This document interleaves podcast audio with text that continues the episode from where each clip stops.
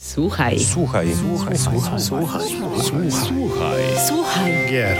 Podcast sławiący kulturę muzyki do gier wideo.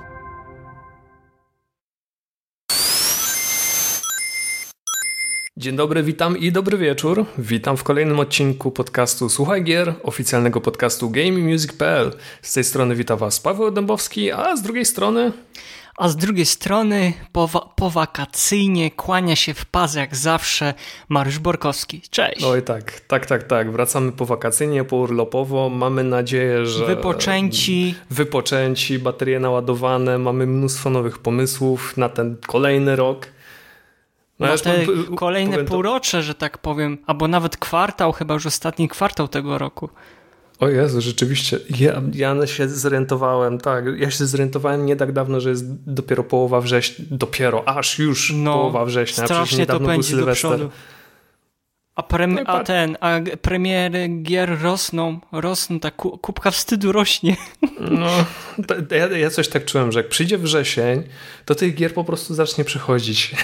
po prostu I tak muzyki, czułem. i muzyki, no bo wiecie, no, no. rozmawiamy o muzyce nie tylko w e, naszym tutaj pod, e, podkła- podcaście, e, którego możecie słuchać zarówno na Spotify, na SoundCloudzie, na YouTubie i innych platformach e, streamujących e, podcasty. No i za to serdecznie Wam dziękujemy, naprawdę, bo jesteśmy Wam wdzięczni, jak patrzymy na to, jak słupki idą w górę, subskrypcje, łapki, a dzwoneczki na YouTubie, tak więc bardzo Wam serdecznie dziękujemy. No i jak zawsze też e, pozdrawiamy serdecznie e, naszych stałych słuchaczy i też e, czytelników, którzy dużo piszą na Discordzie. Słuchajcie, zachęcamy Was do odwiedzania naszego Discorda Game Music, bo naprawdę bardzo dużo rozmawiamy o muzyce.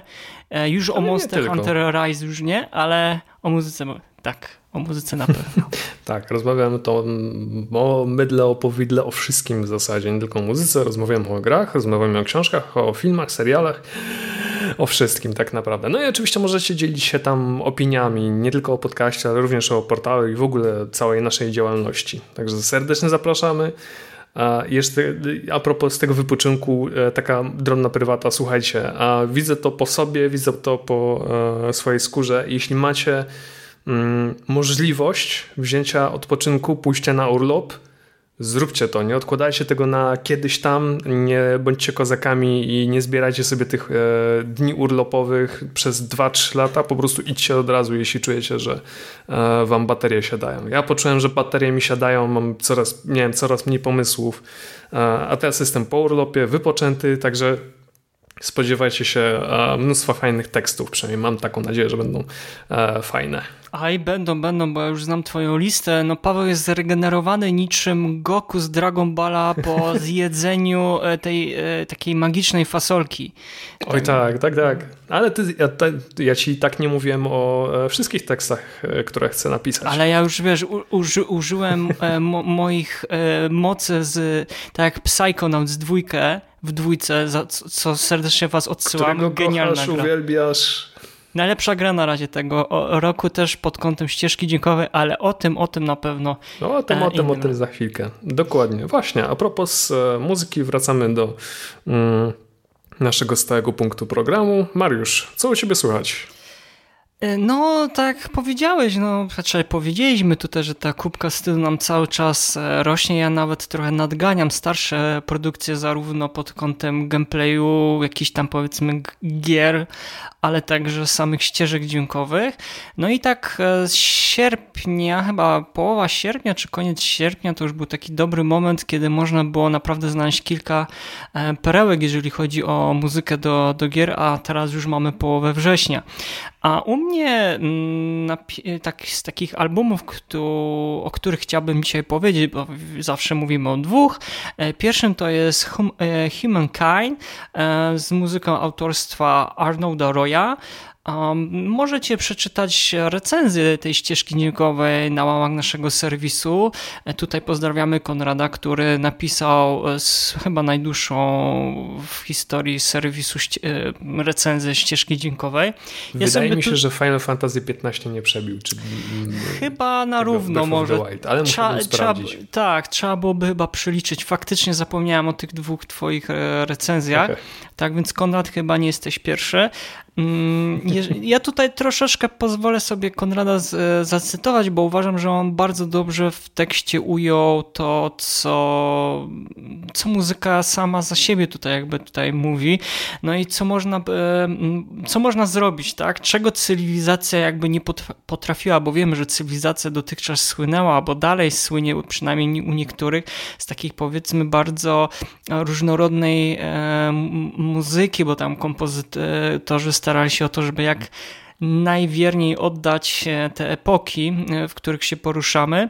No a tutaj w przypadku Humankind, no co, no skomponowali muzykę, która no pomimo tych kilkunastu godzin, naprawdę, uwierzcie mi, jest ponad pięć, e, kilkunastu godzin, to jest mało powiedziane, ile spędzicie w tej grze. No nie... 12 nie, godzin to jest minimum. Tak jest, jest ona minimum. dosłownie, ona nie zaczyna nużyć, czy wręcz irytować, bo tego typu grach to jest bardzo ważne, tak? bo spędzamy naprawdę mnóstwo godzin grając w takiego typu gatunku gier, o których też zresztą rozmawialiśmy w jednym z ostatnich e, wakacyjnych podcastów. No i chyba tak sądzę i też jak Konrad potwierdza, takim najpiękniejszym zabiegiem w muzyce do Humankind jest e, przepuszczenie tego folkloru przez wrażliwość kompozytora, bo mamy tak na, na dobrą mm, sprawę 530 minut muzyki podzielone na 5 albumów, no to jest no, istny kolos z Rodos, no a jednym z takich elementów e, ludowości, jaką mamy na soundtracku, no to ta obecność tych instrumentów ludowych z całego świata zagranych przez e, specjalistów w swoim fachu, bo warto zaznaczyć, że muzyka praktycznie chyba, jeżeli dobrze pamiętam, jak Konrad pisał, w 100% została e, nagrana przez, między innymi przez orkiestrę symfoniczną i też tych multiinstrumentalistów, którzy grają na wszelkiego rodzaju instrumentach, których ja sobie tutaj nie pozwolę wymienić, bo jest, lista jest długa.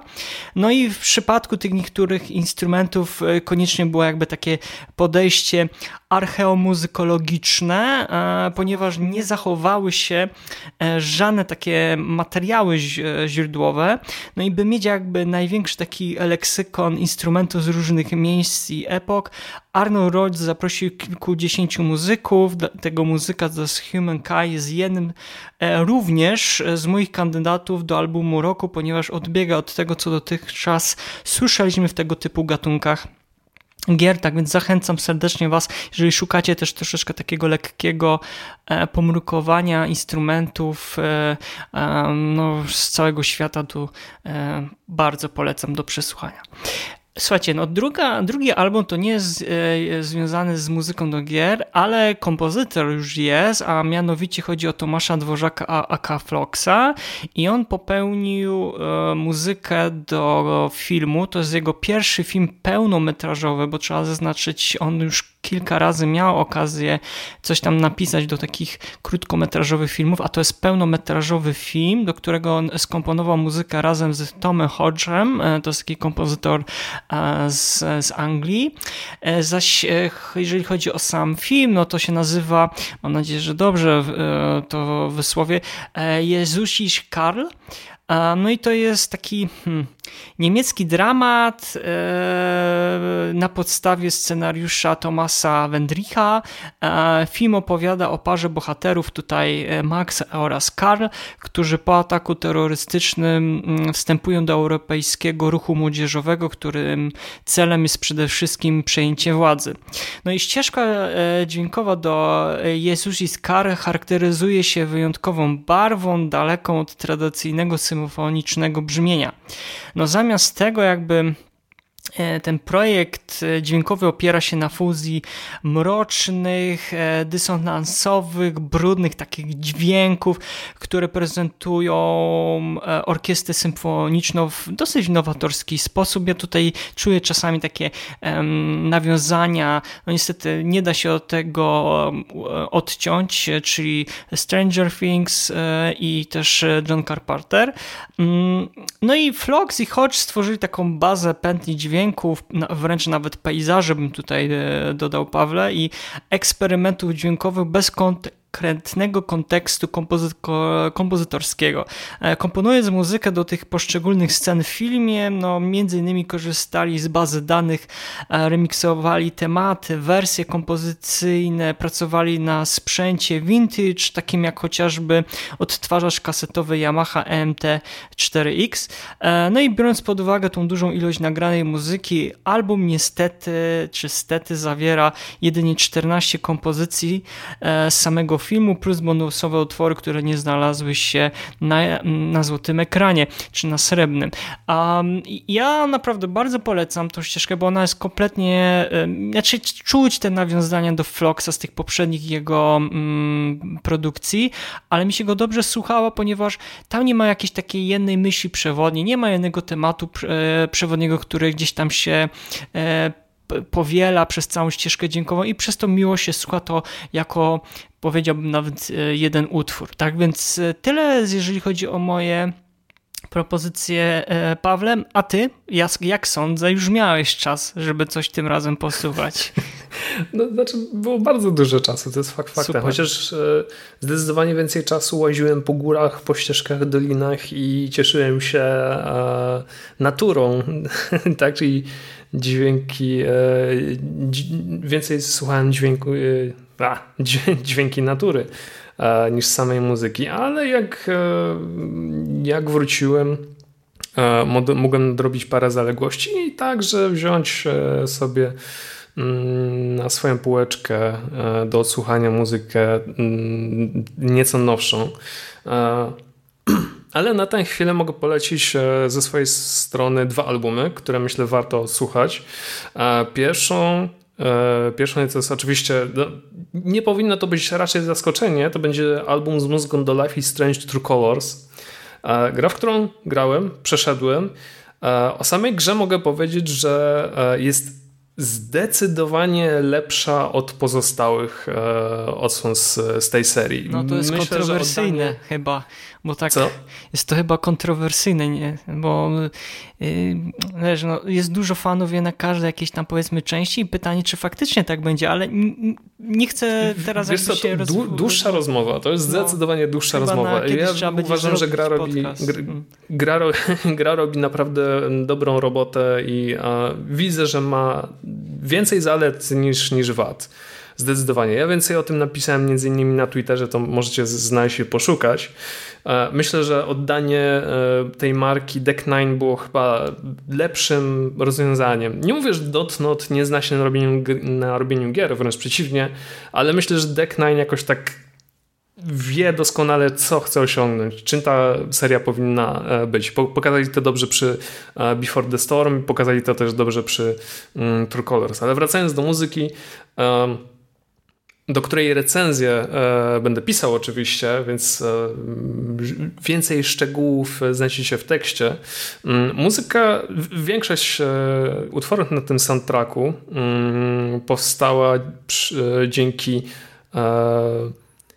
dzięki rodzeństwu. Angus i Julia Stone to jest taka australijska grupa specjalizująca się w muzyce folkowej i indie pop. Naprawdę, ich utwory mógłbym nazwać melancholijne, bo jest coś takiego, jest coś takiego bardzo uspokajającego w tym, e, w tym co oni grają. Jest bardzo uspokajające. Łącznie e, stworzyli bodaj chyba z 12 utworów. Na soundtracku znajdzie się również e, motyw Haven od Novo Amaro. To jest taki walijski, walijski muzyk. Ten utwór da się usłyszeć, w, jeśli dobrze pamiętam, w menu głównym gry, ale także również na mm, również w trailerze Life is Strange Two Colors. No i również e, mnóstwo, lecę całe mnóstwo muzyki licencjonowanej od Le Girl in Red, powracającego Alt J, Portugal, The Man, Falls i tak dalej, i tak dalej. No, powiem to tak, do recenzji jeszcze troszkę brakuje, ale już teraz mogę powiedzieć, że naprawdę warto przesłuchać ten soundtrack. Jeśli byliście fanami e, muzyki, która była grana w Life is Strange Before the Storm, myślę, że ta również mm, przypadnie wam do gustu. A druga rzecz to jest taka trochę ciekawostka, którą znalazłem przez bardzo, ale to bardzo wielki przypadek. E, więc na moim... E, na moim koncie na Bandcampie wyskoczył mi album uh, Windsor Road Soundtrack. Windsor Road Soundtrack jest to album do. Uh, jest to ścieżka dźwiękowa do gry, która powstała przy. Uh, która powstała przy użyciu GB Studio. To jest taki e, niewielki silnik do tworzenia gier, ale właśnie gameboyowy. Darmowy, można się w nim pobawić, e, można w nim zrobić jakieś mniejsze, większe gry. E, bardzo fajna zabawka, polecam jak najbardziej. I za całą, za, za tę grę, za stworzenie grafiki do niej, e, niewielkich animacji, e, ale również za cały soundtrack odpowiada Louis Zong. E, to jest gra bardzo personalna bo opowiada historię e, chłopca, nastolatka, no, trudno, te, tego akurat e, trudno, trudno mi tutaj akurat powiedzieć. No, zakładam, że to jest po prostu e, e historia dziecka, e, który patrzy z nostalgią na swoje właśnie dziecięce lata w, w, w, w Bostonie, na ostatnie dni w Bostonie. To jest bardzo personalna, bardzo osobista historia Louis Zonga. Świetna gierka. Możecie ją znaleźć na. E, możecie w nią zagrać za darmo. Wystarczy wpisać w Google e, Windsor Road Game i powinien to być chyba pierwszy link, jaki wam wystarczy na, na itch.io. Sam soundtrack polecam. Bardzo minimalistyczny, e, chiptinowy, ale naprawdę sympatyczna, sympatyczna rzecz. Myślę, że warto, warto dać temu szansę. Jeśli ktoś, ktoś nie ma problemu ze wzruszaniem się po zagraniu w grę, jeśli, jeśli e, usłyszę również e, muzykę poza tą grą, myślę, że jakąś tam łezkę uroni. No, trzeba znać po prostu kontekst, ale również poza grą ta muzyka świetnie się sprawdza. Także tyle ode mnie. Uch, nagadaliśmy się o e, naszej muzyce, ale teraz wracamy do tematu głównego. No tak, bo nie powiedzieliśmy e, na samym początku w sumie. Ale o tym nie powiedzieliśmy. Uwaga, zaczynam. Więc mówiliśmy na początku tego roku o tym, że ten rok 2021 będzie stał pod znakiem rocznic. Tak, będziemy mieli 35-lecia, 30-lecia, 25-lecia. No generalnie jest tego od diabła, jakby nie, jakby nie spojrzeć. Tak, w tym roku mamy 35-lecie Mario? Nie, 35-lecie Zelda mamy. No tak. A Mario było rok wcześniej. 35-lecie Zelda mieliśmy i tak dalej. 15-lecie Game Music. 15-lecie Game Music oczywiście. Ale trzeba, z... nie możemy zapomnieć o tym, że pojawiła się inna maskotka, bardzo ważna maskotka e, w historii gier e, wideo, która zrobiła bardzo duży szum i do dzisiaj jest e, podziwiana przez graczy i pożądana wręcz. Mianowicie mówimy tu o Jeżu Soniku, który obchodzi w tym roku, w tym roku 30-lecie i Sega obchodzi to 30-lecie naprawdę hucznie. To akurat muszę przyznać. Chyba nawet Nintendo co? tak. E, nawet niektórych Nintendo, tak. elementach, a szczególnie związanych z muzyką, o których zaraz też będziemy e, Po prostu Sony does, no. Sony does what, what Nintendo don't. Dokładnie. No. Dosłownie. Sega, da, tak, dokładnie. No dobrze, Mariusz, ale musimy chwilkę pogadać o tej historii. Nie mówię, żeby za dużo, bo gdybyśmy musieli, gdybyśmy mieli rozmawiać o wszystkich grach z Soniciem, to byśmy tu przesiedzieli chyba z 5 godzin. Poza tym A, o muzyce szczerzy. mamy kilka naprawdę fajnych chyba rzeczy do powiedzenia mm -hmm. naszym słuchaczom i widzom i słuchaczkom, tak więc no wypadałoby na pewno w, kilka, w kilku słowach, może to będziemy przeplatać naszymi jakimiś historiami, ale no, najważniejsze jest, żeby. Ale najpierw, najpierw musimy powiedzieć, od czego to się zaczęło. Więc tak jak e, zapewne pamiętacie z naszych podcastów wcześniejszych, E, Sega i Nintendo ostro ze sobą e, rywalizowały mm, o rządy dusz, o, rządy graczy, o, o dusze graczy tak naprawdę. No. no kiedy przyszła era 16-bitowych konsol, e, na arenę weszło Super Nintendo Entertainment System, a z drugiej strony Sega Genesis, u nas znane bardziej jako Sega Mega Drive. Więc Sega potrzebowała czegoś, jakiegoś symbolu, jakiegoś znaku, jakiegoś, jakiejś maskotki, tak? Nintendo ma Mario tak naprawdę. No Link to jest tam taka postać, powiedziałbym, Doczepiona. drugorzędna, hmm. takie tło bardziej. No najważniejszy to był... ale szkoda. No bardzo wielka szkoda, bardzo wielka szkoda. No dla Nintendo najważniejszy jest e, wąsaty e, hydraulik. Sega szukała kogoś takiego. E, I wymyślili sobie, że potrzebują takiej postaci, która mm, dotrze do nieco starszego odbiorcy. Tak? Jeśli dobrze pamiętacie historię Segi e, Genesis, no to to miała być taka konsola, która byłaby skierowana do nieco starszego pokolenia graczy. Tak? Jeśli mówiło się o tym, że SNES jest dla dzieci, tak Sega Genesis, e, Sega Mega Drive miała być, bo ja wiem, dla, dla nastolatków, dla takich cool nastolatków. Chyba tak to mogę powiedzieć. No i szukano, szukano i w końcu uznano, że fajnie by było zrobić platformówkę. Taką jak Mario, tylko wiadomo, bardziej dynamiczną, bardziej żywą, z lepszymi kolorami, dźwiękami. Jezus Maria, czy, co by się tam e, nie działo. No sama konsola pozwalała na to, tak? Jakby nie patrzeć. Dokładnie. Trzeba było po prostu pokazać również moc konsoli. To też było, to też było najważniejsze. Czyli to była taka gra, która miała po prostu sprzedać konsolę, dosłownie. I wpadli na pomysł stworzenia platformówki o jeżu. To było dosyć, dosyć nie, nie, niecodzienne, że stworzymy, stworzymy po prostu platformówkę o jeżu. Okej, okay, dobrze. E, tęgie głowy z Segi o tym pomyślały. No i jakiś czas później oczywiście powstał, e, powstała gra Sonic the Hedgehog, ale zanim to się zdarzyło, e, zanim niebieski jeż w ogóle się narodził, no to powstało kilka szkiców, kilka, e, kilka szkiców, kilka koncepcji, jakby ten jeż e, wyglądał. A ja pamiętam, kto był szkicownikiem? Kto był odpowiedzialny, autorem w ogóle? Ojcem? Nie. Boże, nie pamiętam, przepraszam. Nie, nie, nie. nie. Hiro, Hirozaku Yashuhara był współtwórcą Sonika. Projektantem też... gry, natomiast projektantem postaci był Naoto Oshima. A, tak właśnie, na to Oshima, tak, dokładnie. Tutaj zachęcamy, takie małe wcięcie, mm, zachęcamy do obejrzenia jednego z odcinków High Score mhm. na platformie Netflix i tam jest nawet y, tak w skrócie opowiedziane, jak ten projektant, jak to, jak to się stało, że powsta, po, powstał niebieski jeż. Tu przypuszczam, że zaraz Paweł powie wam, ale tutaj jakbyście chcieli uzupełnić wieże, wie, wiedzę, to jakby Nie, zachęcam. oczywiście.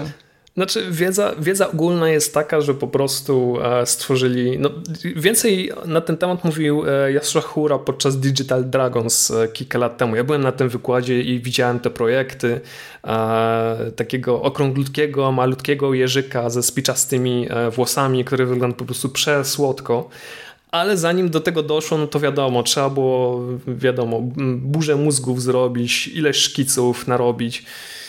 I mam taką historyjkę, e, bardzo króciutką. Została ona spisana w książce Wojny konsolowe, e, kiedy Tom Kaliński, czyli szef, e, ówczesny szef Sega of America, dostał faksem pierwszy szkic, jeden z, z pierwszych szkiców nowego bohatera tej wielkiej gry, która miała sprzedać, sprzedać konsolę. Uwaga, cytuję. Gapił się na rysunek, próbując dojrzeć w nim coś, co dostrzegł Nakayama, lecz bez powodzenia. Jeż wyglądał złowrogo i grubiańsko. Miał ostre kły, obroże z kolcami, trzymał gitarę elektryczną i ludzką dziewczynę, której dekolt mógłby zastydzić nawet i Barbie. Typowo japońskie. Ładne. znaczy... chyba, chyba nie zachował się żaden rysunek, ale oddałbym Szkoda. lewą rękę i prawą nogę, żeby to zobaczyć. Szkoda, że to na, e, na, na konferencji Digital Dragons nie pokazał.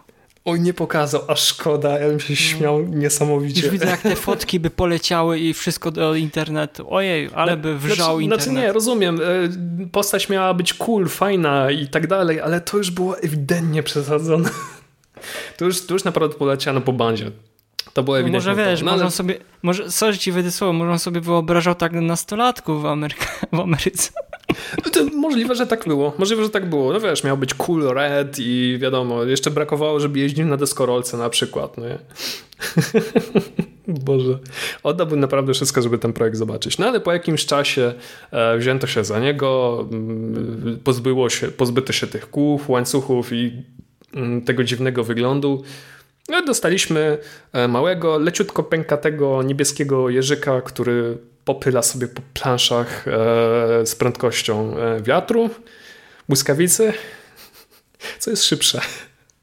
Błyskawica jest szybsza. E, wiesz co, ciekawe jakby się Sonic z Flashem spotkał i z Supermanem, kto byłby pierwszy. Widziałem kiedyś taki rysunek, widziałem kiedyś taki rysunek, taki komiks, który pokazywał ich na pasie startowym. Chyba nawet Batman startował, nie wiem po co. No ale okej, okay, Wiemy, jak, Sonic, jak pierwsza gra o Sonicu wyglądała. Było bardzo kolorowo, było dynamicznie, e, Jesz po prostu biegał w tej i nazad. No, no i też można, był, było, można było dostać oczopląsu. A pamiętasz e, rok wydania? Bo to był chyba 91, jeżeli dobrze pamiętam. E, tak, 91, 91 i w, rok później wyszedł Sonic the, Hedgehog, Sonic the Hedgehog 2 e, ukuzujący kolejną postać, czyli Tailsa, czyli żółtego, żółtego? Żółtego e, lisa, czyli pomocnika Sonika. Jeśli chodzi o muzykę do pierwszej e, gry, więc... E, to jest bardzo ważne. No, tak, była taka mm, koncepcja, żeby na, początku na, na początku była taka koncepcja, żeby muzykę do gry stworzył Yuzo Kayama, to jest taki człowiek, który główny jest, głównie jest, był wtedy znany z muzyki do filmów, e, seriali telewizyjnych. Od razu powiem, nic co byłoby warte, warte wspomnienia, bo te filmy ani seriale nigdy nie ukazały się poza, poza Japonią i w sumie Yuzo Kayama był taki chyba średnio znany. No ale Tenga głowa Segi na początku powiedziała, że no, to byłaby osoba, która e, nadawałaby się do mm, stworzenia muzyki do pierwszej gry o Sonicu. Ale całe Sonic Team uznało, że Kayama jednak, e, jego muzyka nie pasowałaby do tej gry. W ogóle by nie pasowała. I zamiast tego zaproponowało, zaproponowano e, drugą osobę, czyli Masato Naka, Nakamura jest to basista, e, autor, e, autor tekstów do, do piosenek, do takiej J-popowej grupy, która się znajduje, która się nazywa Dreams Come True. Okej. Okay. Więc on dostał tak naprawdę Ale jest, Tak, i to jest właśnie coś i to jest coś ciekawe, bo ta grupa, o której ty mówisz, czyli zespole J-popowym, powstała e, w 1988 roku bodajże. No końcówka. Mhm. No i to jest najzabawniejsze, 50 milionów płyt CD sprzedali. Tak, tak jest... dokładnie. 50 na całym świecie. No, to jest... To jest po prostu... To, to, jest, to jest naprawdę wyczyn, więc można, wtedy można by było przypuszczać, że, um, że to też jest dziwny wybór, no ale bądźmy szczerzy, to były początki game devu, e, też ludzie uczyli się tworzenia tych gier i tego, jak muzyka również ma brzmieć, ale jeśli miałbym być szczery, e, Nakamura naprawdę dał radę. Naprawdę dał radę. Zresztą, jeśli e, weźmiecie sobie jakąkolwiek grę z Soniciem, usłyszycie tam charakterystyczne motywy, które pojawiły się w pierwszej grze. E, I nawet gdybyśmy teraz puścili gdzieś w tle z Green Zone, z, Green Zone melodię, Green to Hill myślę, Zone, że tak. wszyscy, tak, że wszyscy, niezależnie od tego, czy graliście w Sonika, czy nie, rozpoznacie z, z jakiej gry to jest. No bo czy wiesz, i, i, i, ja, czy, wiesz, ja bym jeszcze coś na przykład dodał to, że mm, takim co sprawiło, że Sega Mega Drive czy Sega e, Genesis było lepsze od e, wówczas tych e, konsol, czy chociażby samej konsoli od Nintendo? No, sądzę, że odpowiedzią taką najważniejszą, chyba najprostszą jest to, że no sama konsola była, miała tą technologię 16-bitową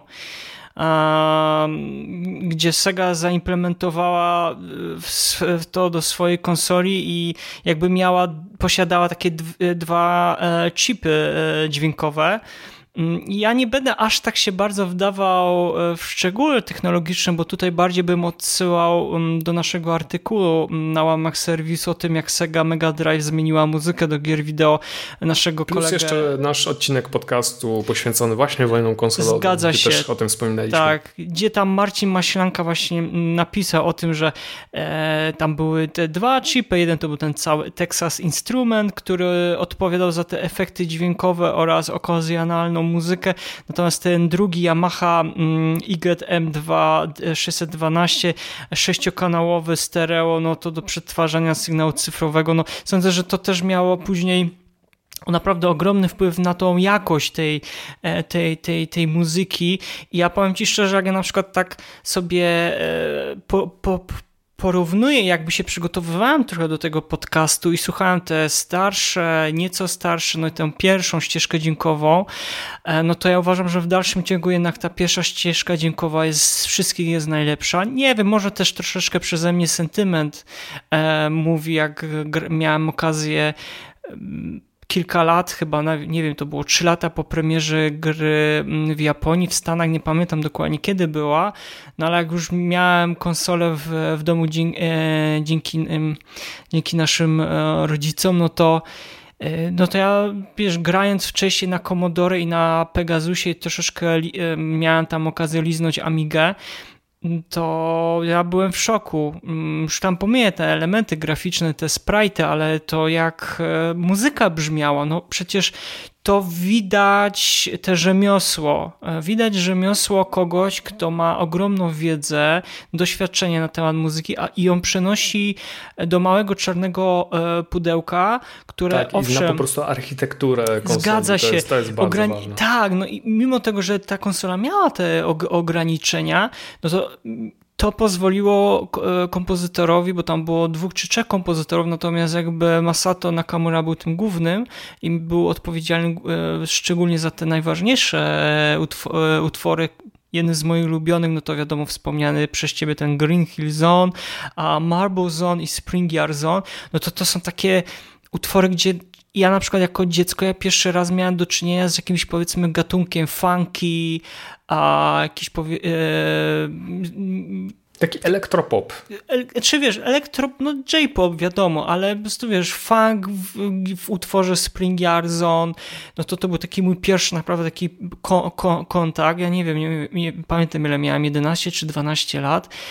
Mm, I naprawdę ja byłem oszołomiony, tak? I tutaj jeszcze też zachęcam Was do obejrzenia jednego z odcinków Dig, e, Digging the Cards, gdzie to jest taki podzielony na e, etapy od serial, w którym ludzie się wypowiadają na temat muzyki, ale o tej, o tej muzyki, która głównie w, um, przypłynęła z Japonii na zachód i przez właśnie tych kompozytorów, między innymi o Masato Nakamurze tam E, rozmawiają. Tak, tak, ale pamiętaj jeszcze e, a propos tej wojen, wojen konsolowych, zobaczcie sobie, zróbcie sobie takie, takie zestawienie, sprawdźcie sobie jak wyglądał i jak brzmiał Mario, który wyszedł na SNESa jak brzmi i jak wygląda Sonic. Przy całej mojej miłości do Nintendo, do SNESa, do, do tej konsoli generalnie ze względu na liczbę JRPG-ów, no no jednak, jednak muszę, muszę to przyznawać, że Sonic the Hedgehog i wygląda e, lepiej, i brzmi świetniej, i po prostu też mi się grało lepiej. Rzeczywiście, to było jednak takie, takie porównanie, które również, o którym możecie przeczytać e, w książce Wojny Konsolowe, że na początku ekipa Segi była troszkę przestraszona rzeczywiście, bo ten Mario, no, ten Mario się, ten Mario i tak by się sprzedał, Dlatego musieli e, mocno, mocno podnieść e, poprzeczkę, nawet o te kilka stopni. I moim skromnym zdaniem mi się to udało. Mówię, mam duży szacunek do Nintendo, ale w tym przypadku no jednak tę walkę, e, tę walkę srogo przegrali. No ale to jest tylko moje, moje takie gadanie. No i cóż, to był rok 1991. E, Ale tak wiesz co, jeszcze, jeszcze ci przerwę taką jedną rzecz, bo jest taka, taka anegdotka. Ty kiedyś chyba pisz, pisałeś ją na, na łamach serwisu. Nie wiem, czy miałeś, e, chciałeś ją przywołać e, później w podcaście. Tak więc jeżeli zacznę mówić, to nie wiem, albo mnie zatrzymaj, albo kontynuuj, albo bądź się włącz. Chodziło mi o to, jak napisałeś kiedyś o tym, jak dźwięki topionego Sonika straumatyzowały całe o pokolenia Jezus. graczy. Pamiętasz ten tekst? Pamiętam ten Chcesz tekst. powiedzieć o, o, co dokładnie? Bo, bo to jest trochę nawiązanie do tej e, pierwszej, pierwszej odsłony Sonika. Bo, bo trzeba pamiętać, że naprawdę pierwsza odsłona Sonika, zarówno jak pod kątem gameplayowym, graficznym i muzycznym, praktycznie każdy element tej gry miał ogromny wpływ na pokolenia przyszłych graczy, artystów, którzy wychow wychowali się na tego, e, na, na, na, tej sedze, tak? I nie wiem, chciałbyś tutaj w kilku słowach tą historię powiedzieć? Tak, okej, okay, więc e, Boże, kiedy ja to napisałem? Rok temu.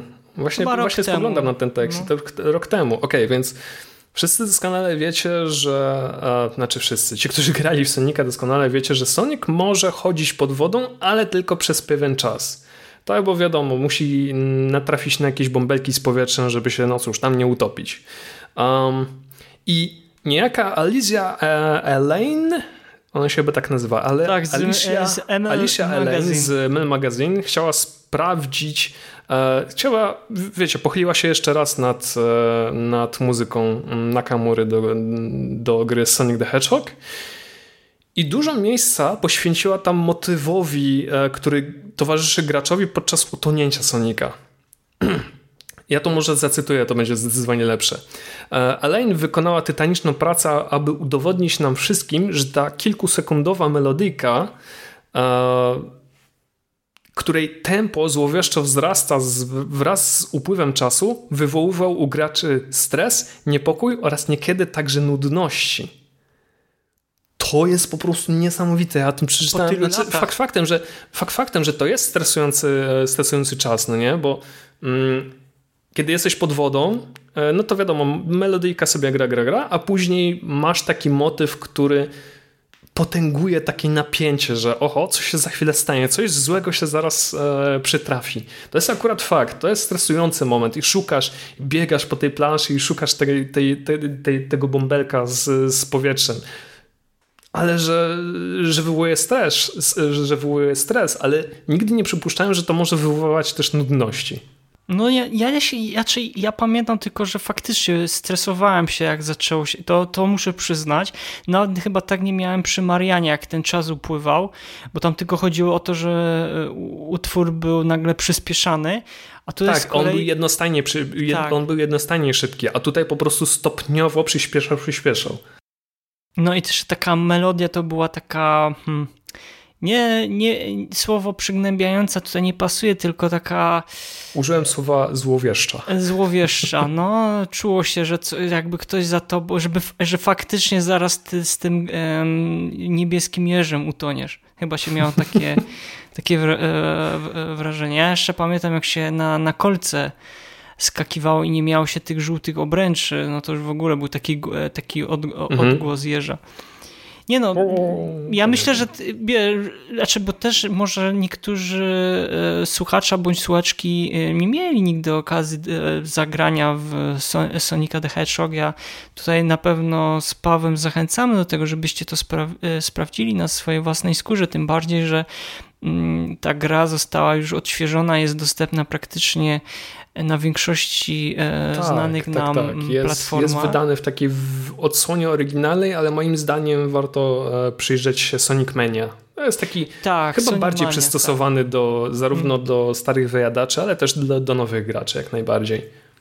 No, zdecydowanie. No, cały czas jakby na razie zauważyliście, że skupiamy się na tej pierwszej części, bo naprawdę pierwsza część mm, miała bardzo duże znaczenie w kwestii też tego, jak zmieniła postrzeganie gier platformowych, no bo to, co wyróżniło, wyróżniło Sonika od Mariana i jakichś tego typu innych platformowych gier, to oprócz wiadomo tych już elementów, o których cały czas tutaj mówimy, to ta szybkość. bo ta, y, że Sonic the Hedgehog był bardzo popularny z tego, że bardzo szybko się poruszało na planszy i ta, ta kamera bardzo też szybko z, z ruchami bohatera, tak? E, poruszała się, co wtedy było chyba mało spotykane.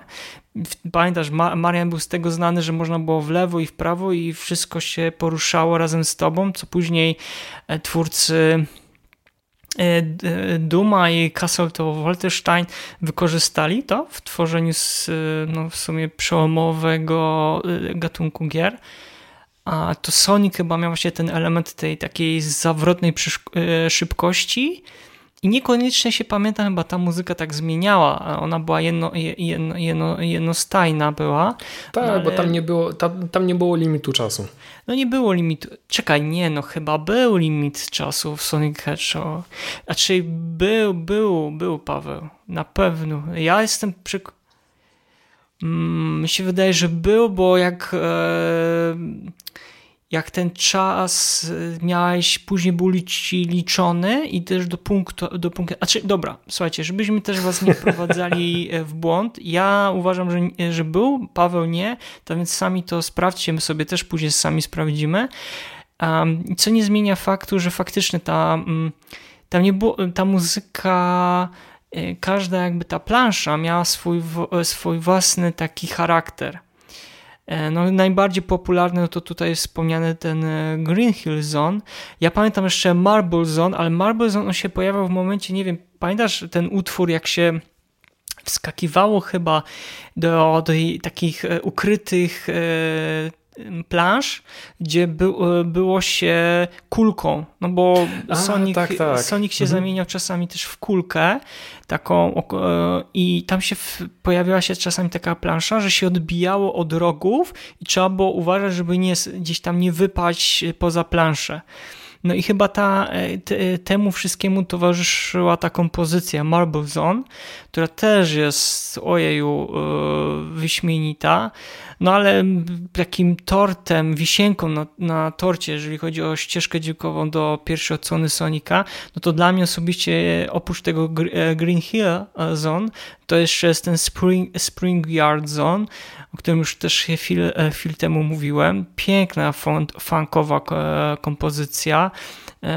Zresztą ja nie wiem, jakie ty masz odczucia, nie wiem, czy to chciałeś na później zostawić, ale dla mnie naprawdę nie ma innego soundtracku, który mógłby przebić pierwszą część e, Sonika Hedgehoga, tak? Ja znaczy, wiem, że jest Sonic Mania... Pierwsza część to jest akurat najbardziej charakterystyczna. Myślę, że Sonic Mania robi też to dobrze, E, te motywy, o których wspomniałeś, brzmią rzeczywiście inaczej, no tak pod współczesne uszy, może w ten sposób, no ale też dodaje coś e, swojego i też nie uważam, żeby to było coś, e, coś złego, wręcz nie, no przeciwnie. Myślę, nie, że znaczy... Sonic Mania to jest. Sonic Mania jest taki Sonic the Hedgehog plus jeden, o, coś takiego. No ale na przykład, dobrze, bo chciałeś na pewno przejść do drugiej odsłony Sonika. Oj nie, o Jezus, nie, w dużym, słuchajcie, gdybyśmy mieli rozmawiać No nie będziemy mówić dzisiaj, wszystkich wiadomo, częściach tak. Sonika, to chyba byśmy się... Ja, ja nie mam, ja, ja, mam takie wrażenie, czy przypadkiem poprawnie, jeżeli się mylę, bo ja w sumie no nie sprawdzałem tego, ale wydaje mi się, że Sega więcej wydała Soników niż Nintendo Mariana chyba. Wiesz, może tak być. Znaczy, mam tu przed ekranem taką listę i um, wiesz, musiałbym to rzeczywiście porównać, ale tu nie ma na przykład wymienionych wszystkich gier, tak? Bo była na przykład gra na Nintendo DS z Soniciem, które na przykład BioWare robiło. Um, wiesz, jakieś takie mm, spin-offy, nie spin-offy, cholera wie ile tam tego było. Możliwe, że rzeczywiście tego, było tego więcej niż, niż Mariana. Znaczy, ja? był taki mhm. moment, był taki moment, kiedy mm, ta jakość gier z Sonikiem troszkę podupadała, bo chyba szukali właśnie takiego złotego środka, no nie? Tak eksperymentowali, sprawdzali, która gra z Sonikiem no, nadal by sprawiła, że niebieski jeż byłby no, zdolny pokonać pamię, tego hydraulika. Tak pamiętasz, na przy, pamiętasz taki, zrobimy teraz e, bardzo duży sus e, Dreamcasta, tak?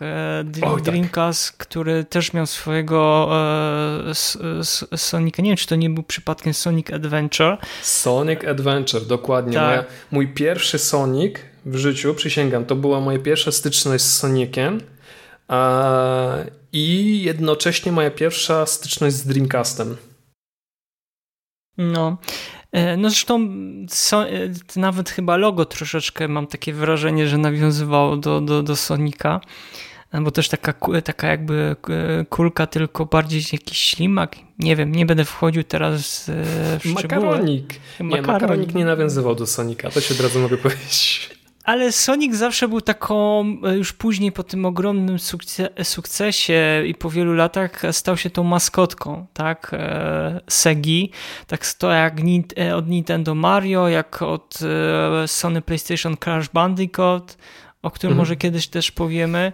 Ale mm. właśnie, jak, jak wspomniałeś tego Sonic Adventure, no to już był ten moment, kiedy Sonic troszkę, troszkę wydoroślał. Oj, znaczy, zdecydowanie, poszli, ale też poszli w zupełnie muzyki. innym kierunku, tak? bo Sonic the Hedgehog był typową platformówką, Sonic Adventure miał te elementy platformowe, trochę przygodowe, narrację nawet miał inną, no i oczywiście muzykę też miał inną. Oj, tak, mieliśmy, tak. mamy oczywiście motywy charakterystyczne dla, dla danych plansz, e, ale dużo było tam e, funku, rock'n'rolla, e, no i jeden z moich ulubionych motywów, czyli City, City Escape, który pojawił się w momencie, kiedy Sonic jeździł deską snowboardową po, po, po jezdni i uciekał przed wielką ciężarówką. To chyba było to. Nie, to nie było to. Wielka ciężarówka była w drugiej części.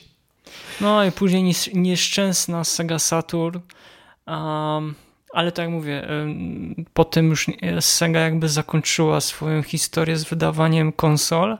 Mhm, tak, Dreamcast no już nie było. Tak, później już Soniki pojawiały się już na innych e, markach konsol. Chyba I było różnie. Różnie tam było, różnie. pamiętam. Bo ujmę to w ten sposób. Sonic Adventure i Sonic Adventure 2 e, to były naprawdę świetne gry. Naprawdę, jeśli macie, jeśli macie okazję, zagrajcie w nie. To były e, naprawdę fajne tytuły, zabawne. Przesłuchajcie ścieżek dźwiękowych. Szczególnie. Przesłuchajcie ścieżek dźwiękowych, zdecydowanie. Sonic Adventure miał naprawdę fantastyczny soundtrack, godny zapamiętania. A pamiętasz na przykład Sonic Forces? Ona, e, ta muzyka tam na przykład wprowadziła taką chyba dużą zmianę, ponieważ e, temat przewodni, czyli piosenka nawet otwierająca grę, no była śpiewana. Tam -hmm. było mhm. kilka, czy jak nie kilkanaście e, wokalnych kawałków i to w sumie była jakaś taka no, nowość. To miało chyba trochę nawiązywać do tego, do tych czasów, kiedy mm, stały się bardzo popularne takie jak to nazwać. U, ale mój drogi, Sonic Forces J... to było lata, lata później. Lata później, Nie, kiedy no, kilka Force... lat temu dopiero. Tak, Forces było później, zgadza się, ale, ale w, w, mamy wrażenie, że on wprowadził ten element tego wokalu że w tych e, wcześniejszych odsłonach Sonika tego nie było? No bo wiadomo, że jeszcze... Mm, znaczy tak... Chyba nie. Wydaje myślisz, mi się, że coś było przed Forces? Myślisz, że coś było wcześniej? Jeżeli Wydaje mi się, że Sonic the Hedgehog z 2006 roku motyw główny był również śpiewany. W ogóle, okej, okay. Sonic the Hedgehog z 2006 roku to jest gra, której nie polecam w ogóle. To jest syf, to jest no, strasznie Dużo śmieć. jest gier niestety z Sonika, który, który... Ale ten, ten jest ewidentnie, okay. E, historia nie trzyma się kupy, gra była w ogóle popsuta, e, i generalnie grało się w to średnio i nawet sprzedażowo to było coś, e, to była jedna wielka porażka, tak? Bo tak jak pozostałe gry z Soniciem, no to przekraczały ten 1 milion sprzedanych egzemplarzy, tak w przypadku e, tej części no, czegoś takiego nie było. Chyba 900 tysięcy egzemplarzy sprzedano.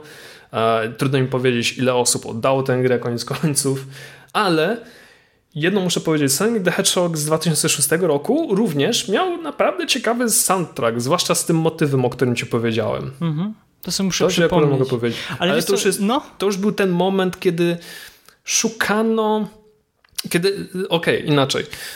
Mieliśmy Sonic Adventure, mieliśmy Sonic Heroes również, e, który był wydany na m.in. PlayStation 2 i GameCube'a.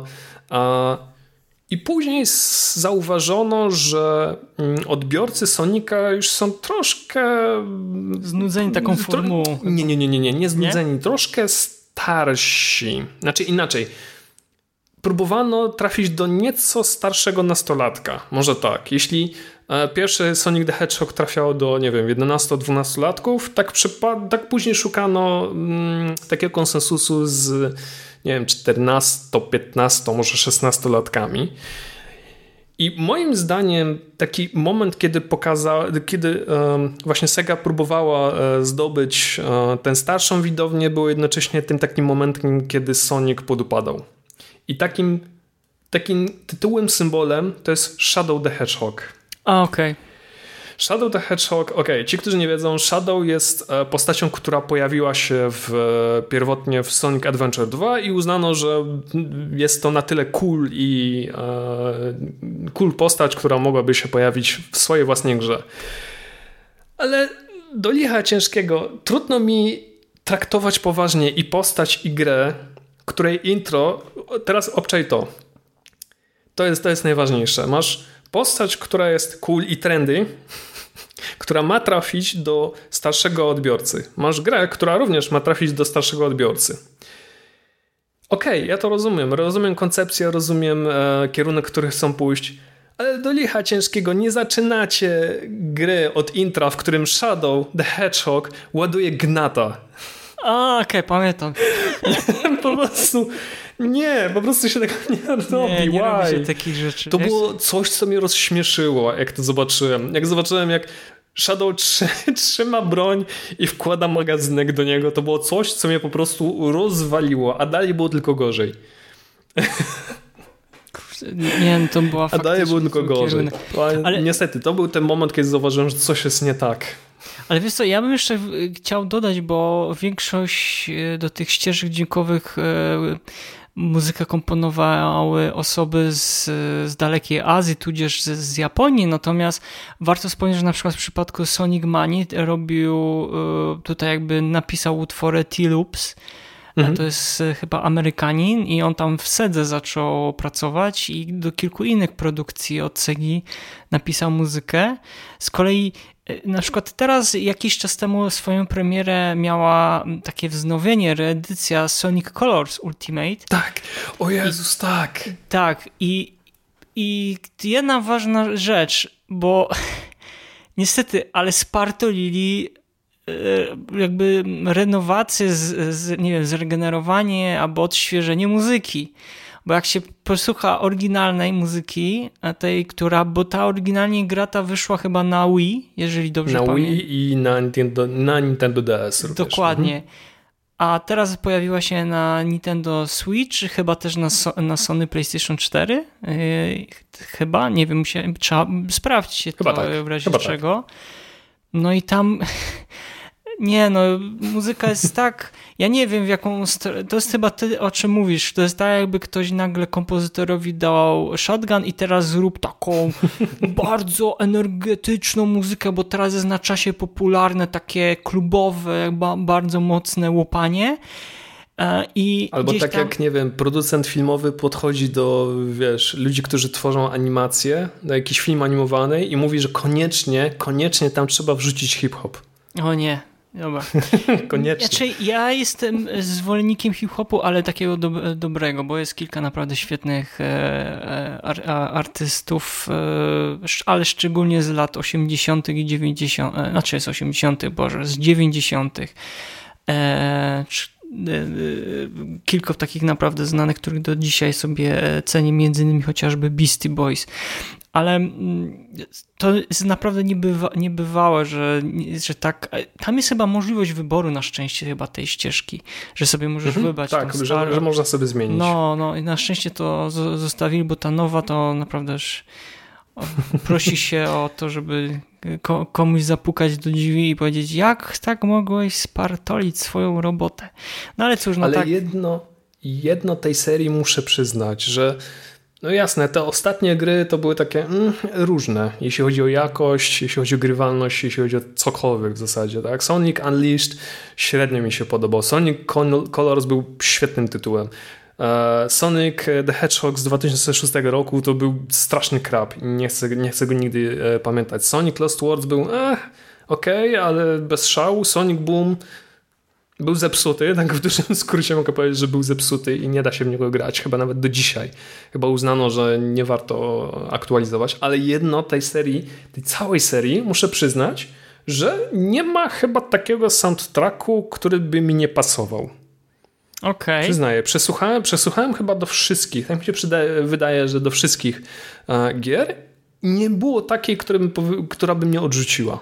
Mhm, Zdecydowanie. Ciekawe. Jeszcze więcej jedną rzecz powiem, że motywy główne, motywy przewodnie, e, które były grane na e, jak się okazuje, e, które były grane na tym koncercie 30-letnim, o którym no właśnie, też powiemy. Też, tak, właśnie. To jest tak one są czymś niezastąpionym. Ja się naprawdę nie dziwię, że ludzie dostawali szału słuchając e, tej, tych utworów, tych motywów, bo ja również siedziałem e, skulony i po prostu miałem i, i, i wiesz, japę rozszerzoną od ucha do ucha. Byłem po prostu szczęśliwy, przeszczęśliwy słuchając tych motywów.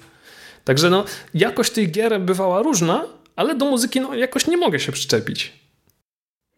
No to tak z, Mar z Marianem tak naprawdę ta ja jakość e, przyszła e, dopiero z, mówię, ta naprawdę dobra jakość muzyki do, od kolejnych e, iteracji z Mariana to od Super Mario Galaxy. Ja mam takie wrażenie, że ta jakość dopiero przyszła. Tak, no tak, później, tak, tak, był, później nieco był spadek e, niektórych gier, ale ta jakość, taka naprawdę jakość z prawdziwego zdarzenia, sądzę, że właśnie z, Super Mario Galaxy, ale to No bo raz, że, raz, że wykorzystali powiem. orkiestrę, a dwa, no, że dużo raz. było utworów oryginalnych. Tak. Tak, tak bo, bo cały czas w sumie jak, jak sobie mhm. zagracie w stare gry, no to dostajecie to samo mielone w kółko przez ileś, ileś gier. No ale słuchaj, bo zacząłeś mówić o tym koncercie, który tak. był na 30-lecie, bo tutaj bardzo ważne, zanim Paweł zacznie opowiadać o tym koncercie, To tak, bardzo dwa ważne elementy bym chciał powiedzieć, bo sam koncert e, ma troszeczkę taki e, element. E, nie, to będzie, to będzie nie po polsku, muszę to inaczej ująć. Um, To znaczy, przy tym projekcie pracowało, pracowało dwóch, dwóch orkiestratorów, który, z, których znamy i z, z, którymi współpracowaliśmy przy naszym Game Music Festival, a mianowicie Jan Sanejko i Aruto Matsumoto, którzy mieli okazję E, z Shotą Nakamą e, współpracować przy tym projekcie, no, ale ja tutaj zostawię Pawłowi do, do, do powiedzenia, jak to wszystko wyglądało, kiedy był ten koncert, w ogóle jakie są twoje wrażenia z tego, z tego znaczy nasze wspólne, jakie wrażenia są z tego koncertu, no i najważniejsze, koncert można też zobaczyć online za darmo. Pawle? Dokładnie, więc po pierwsze gratulacje chłopaki, że trzymaliście nas w niepewności i daliście naprawdę solidny, fantastyczny koncert. No okej, okay, po kolei. Koncert odbył się pod koniec czerwca tego roku, jeśli dobrze pamiętam, to był chyba 23 czy 20, tak, 23 czerwca mm, Sonic the Hedgehog 50th e, Anniversary, Anniversary Symphony. Mm, to była duża niespodzianka ze strony Segi, ale e, bo z jednej strony, ok, koncert symfoniczny, to jest jedna rzecz. A druga, e, że koncert był e, dostępny do obejrzenia i przesłuchania na YouTubie i chyba również na Twitchu.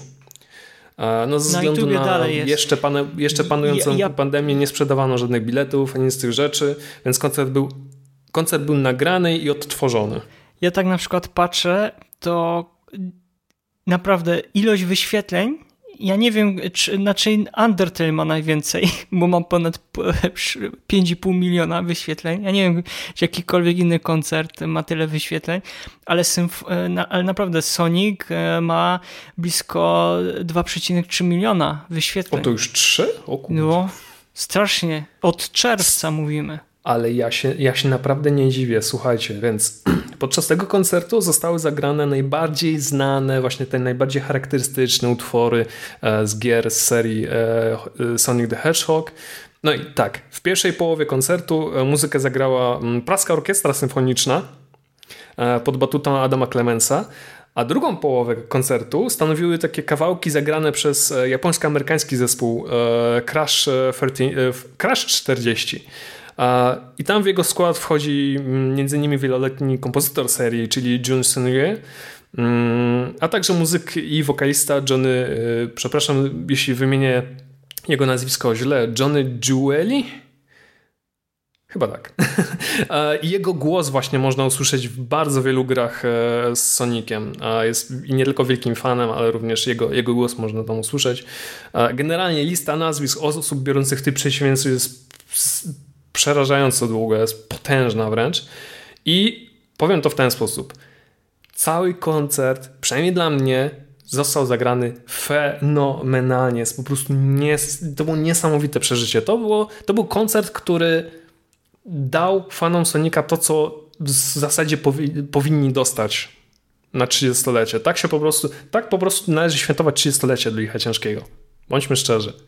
Tak, czyli przez pierwszą gdzie połowę jest koncertu Nintendo mieliśmy... nasz koncert? Nintendo, gdzie jest nasz koncert Mariana? Z Maria Super Mario Galaxy między Dokładnie, innymi. gdzie koncert? Gdzie koncert Zeldy do Licha Ciężkiego? Nintendo. What the Nic hell? Co jest z dzieje, wami? nic się nie dzieje. Nic się nie dzieje, nic nie robicie. Co jest z wami nie tak? Więc pierwsza połowa koncertu był, e, to był koncert symfoniczny. Oczywiście zagrano melody, melody, melody z e, najbardziej charakterystycznych właśnie motywów. Nie tylko z tych klasycznych Soników, ale usłyszałem właśnie ten motyw e, główny, ten motyw przewodni Sonika e, z 2006 roku i po prostu ja się rozpływałem. Ja się naprawdę rozpływałem. No, zagrano m.in. Reach to the Stars, Sonic Colors, e, przez nas wspomniany, Endless Possibility z Sonic Unleashed, o którym też wspomniałem. Gra, tak jak mówię, była mm, średnia, ale Endless Possibility naprawdę posłuchajcie. Um, motyw Sonic Heroes, Sonic Boom, Sonic the Hedgehog CD. Posłuchajcie Same sobie sztosy. Sonic Boom, Sonic Same the Hedgehog sztosy. CD. to jest, to jest, to są lata, to jest, to jest prawdziwy, e, jeśli chcecie usłyszeć prawdziwe lata mm, 80., 90., Sonic Boom z gry Sonic the Hedgehog CD, to jest coś, co potrzebujecie. No i na samym końcu, to, to była akurat e, najpiękniejsza rzecz, bo zagrali cały koncert, ok, wszystko pięknie, fajnie, już było ściemnienie i widziałem reakcję fanów. Pytali się, gdzie jest Escape from the City i gdzie jest Live and Learn. Ludzie czekali na tę muzykę, ja zresztą również. Ja też się zastanawiam, ale chwila, co, kończycie? O co chodzi? I nagle puścili. Nagle puścili Escape from the City z, z wokalem Natana Sharpa i Live uh, and Learn z Sonic Adventure kolejno, Sonic Adventure uh, 1 i 2. No co ja jeszcze mogę powiedzieć? Ten koncert, ten koncert jest dostępny na YouTubie, obejrzyjcie sobie w całości i pod żadnym pozorem nie przewijajcie tego wideo, który, e, wideo e, w połowie. Bo w połowie zrobiono taką 10-minutową przerwę, gdzie można zobaczyć e, małe czao, czyli takie stworki, które można znaleźć w Sonic Adventure i to wideo jest po prostu przeuro, przeurocze. Ja naprawdę, przez te 10 minut ludzie oglądali te małe stworki, które sobie skaczą, nie wiem, pływają sobie, śpiewają i tak dalej.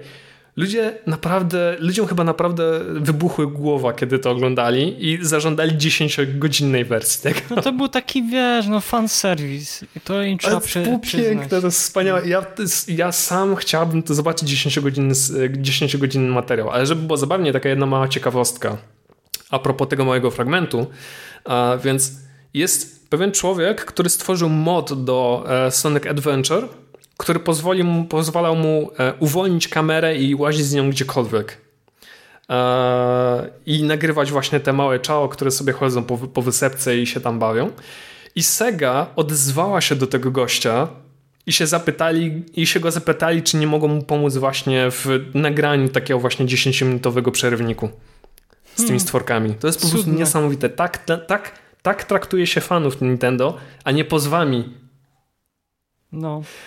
Bądźmy Gdzie są, nasze ście, gdzie są nasze ścieżki dźwiękowe? Gdzie są chociaż, ścieżki dźwiękowe? chociaż, uwaga, uwaga, wiadomo, że ten podcast się e, pojawi tydzień po tej informacji, ale dzisiaj zapowiedziano, że będzie wydanie Skyward Sword Zelda. No my, my z Pawłem jesteśmy w siódmym niebie dosłownie. Tak, dokładnie. No, Dokładnie. tak więc Ale wracając, prosimy wracając, więcej, o, więcej o takich premiach. wracając do koncertu, no mówię, koncert okazał się w moim odczuciu ogromnym sukcesem. Mnóstwo mediów o, o, o tym koncercie pisało, mnóstwo osób wypowiadało się na Twitterze, na fejsie, wszędzie w zasadzie. E, My też i zresztą. To jest. Ten koncert był tak naprawdę podsumowaniem, e, znaczy podsumowaniem, opisaniem e, sloganu, e, którym Sega się posługiwała, czyli e, Sega does what Nintendo. Bądźmy szczerzy. No, trochę smutne, no ale co, co, co zrobić? Pawle, no, czyli co, takie podsumowanie, jaką w ogóle widzisz y, przyszłość dla niebieskiego jeża, albo na przykład jakie byś chciał ścieżki dźwiękowe w przyszłości, albo byś chciał mieć w swojej kolekcji? Znaczy powiem tak, jestem teraz na takim etapie, że przechodzę wszystkie gry z Soniciem po kolei.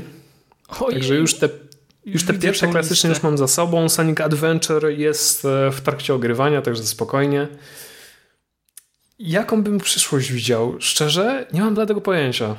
Ale mimo tych e, wzlotów i upadków, mimo tych mm, ostatnich takich potknięć, e, między innymi Sonic Boom, z grą Sonic Boom, e, jakichś takich dziwnych decyzji, ja jednak wierzę w niebieskiego jeża. Wierzę, że Sega e, kopnie się sam, samo w tyłek e, i przywróci tę markę, tej marce taką świetność, którą e, miała na początku swojego żywota. Nie twierdzę, że ona jest martwa czy coś w tym stylu, bo widać ewidentnie, że fani, fani istnieją, fani żyją i fani nie, nie dadzą Sonicowi, Sonicowi w żaden sposób umrzeć. Niemniej jednak liczę na to, że Sega wyda w końcu takie swoje opus magnum, które powie Marianowi, że kto tu tak naprawdę rządzi. Ja naprawdę trzymam kciuki za Segę. E, już widzę, że robi jakieś postępy, że uczy się na błędach i widzi jak należy, przede wszystkim to jest najważniejsze, że widzi jak należy rozmawiać ze swoimi fanami. Myślę, że te rozmowy koniec końców zakiełkują. Natomiast jeśli chodzi o muzykę, dostają ode mnie wolną rękę. Naprawdę. Spodziewam się mnóstwa, y, spodziewam się kolejnych e, motywów, przewodnich motywów głównych, które mm, będą dźwięczyć mi po prostu w, w uszach. Mhm. No ja, ja mam co, ja mam z tym Sonikiem tak, że on gdzieś tam będzie e, w, prze, w przestrzeni, ta informacja o tym, słuchajcie, jest ten Sonic i tak dalej, ale widzisz, 30 przez, nie wiem, przez ostatnie 5 lat popraw mnie, jeżeli jestem w błędzie, ale się za bardzo nic nie działo wokół tego, tego Sonika, no oprócz tej Sonic Mani, bo teraz jeszcze podobno zapowiedzieli, że to ma być serial animowany ze Sonikiem. O, zapomniałem I, o tym, tak. film, tak. film był pierwszy, niestety, niestety, niestety obejrzałem, ma fajne takie e, gdzie momentami e, Sega puszcza oczko w stronę graczy, ale niekiedy jest troszeczkę za bardzo płytki. E, ten znaczy film. jest to fajna, zabawna, niezobowiązująca rozrywka. No. Zgadza no, się. Bądźmy szczerzy, czekam, cały Sonic czekam, jest taki. Tak, czekam na drugą część. E, nie wiem, czy pójdę do kina, chyba, że, że ty pójdziesz ze mną, zobaczymy, bo chyba na, nasze pa partnerki, które serdecznie pozdrawiamy, raczej nie, pójdą z nami. Raczej nie pójdą. Nie, nie wiesz co, moje narzeczone, moje narzeczone akurat się spodobało. No to, to, to może uda się przekonać. E, w każdym razie zmierzam, zmierzam do tego, że dla mnie to będzie tak, że wszyscy wiedzą, kto to jest ten, znaczy wszyscy, no większość e, osób, które interesują się trochę światem elektronicznej rozrywki, to wie, kto to jest ten szalony niebieski jeż i wiedzą o tym, że ktoś tam jest. Natomiast wątpię, żeby Sega e, e, inwestowało jak, inwestowała jakoś specjalnie dużo czasu w rozwijanie tego IP. Oni po prostu będą, wiesz, co jakieś tam znowu co 5 lat, e, czyli za 5 lat jak będzie 35-lecie, albo w międzyczasie tych 5 lat na przykład zapowiedzą jakąś kolejną grę.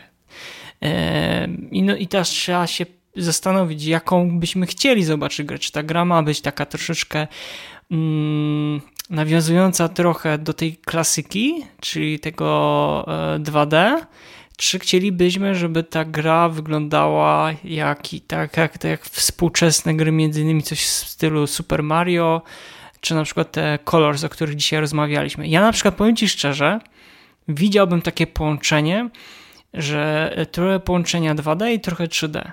Taką, takiego, taką platformową grę bym chciał yy, zagrać. No i kolejnym mi się wydaje, że taki... Sonic Lost World był chyba takim, że mogłeś Chyba sobie, nie wiem, czy nie był przypadkiem. Mogłeś e, grać jednocześnie w... Znaczy nie było przełączania obrazów, ale miałeś takie etapy, kiedy grałeś w 2D, a kiedy grałeś Tak, właśnie coś takiego tak mi wyglądało. chodziło, no. Ale jest co, ja bym na przykład yy, chciał... Bo z Soniciem jest też pro, problem że tam jest, że ta gra musi być bardzo dynamiczna, tak, ze względu na bohatera. I jak to pokazać na, na, na ekranie, tak, żeby Y, no żeby to sprawiało przyjemność graczu? Już tak samo jeżeli chodzi o muzykę, na przykład ja bym bardziej chciał, nie chciałbym takie uspółcześnione tematy, tylko bardziej bym chciał, żeby trochę w, w klasykę poszli nawet może taki chiptune, kto wie, mm, coś w stylu co Lena Del Rey na przykład e, robi, ale jasne, czemu nie?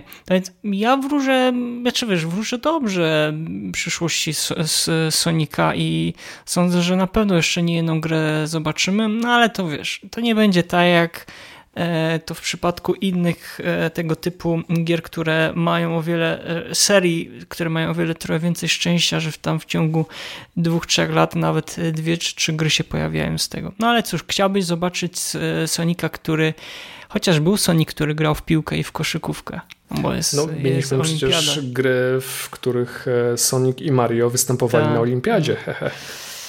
No to co, to chyba takie na podsumowanie to jest takie pozytywne raczej e, tak, nastawienie. Tak jak mówię, ja trzymam strony. kciuki za, e, za Sonic Team, bo myślę, że mimo wszystko zasługują. To jest naprawdę fajna seria, fajny zwierzak, fajna maskotka i trudno, żeby ją pochować. No, a wy szczególnie, dro, e, drogie słuchaczki, e, drodzy słuchacze i też nasi widzowie, koniecznie podzielcie się w komentarzach swoimi może przemyśleniami, przeżyczeniami, co przeżyliście, jeżeli chodzi o, albo jak przeżyliście niektóre gry, jakie ulubione są wasze tytuły, a szczególnie ścieżki dźwiękowe bądź utwory.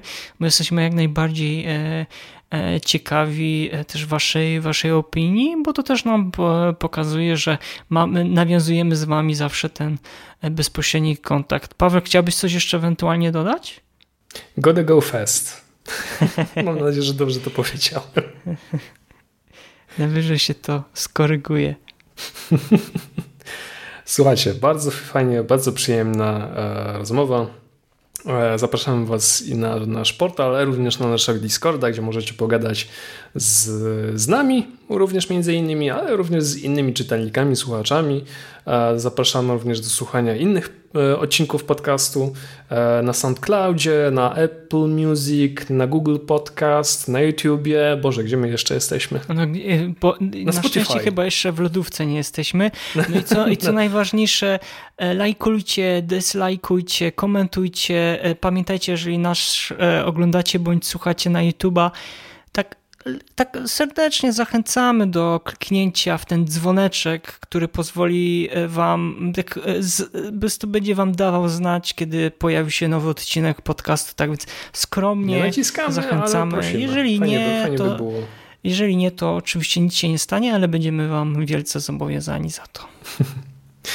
Słuchajcie, było bardzo miło, bardzo serdecznie. Słuchajcie, to był 25 odcinek podcastu Słuchaj Gier, oficjalnego podcastu GameMusic.pl i z tej strony żegna się z Wami Paweł Dębowski, a z drugiej strony... A z drugiej strony niczym Jesz Mariusz Borkowski serdecznie się kłania w pas i do następnego. Trzymajcie się, do zobaczenia.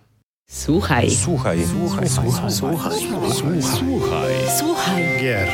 Podcast sławiący kulturę muzyki do gier wideo.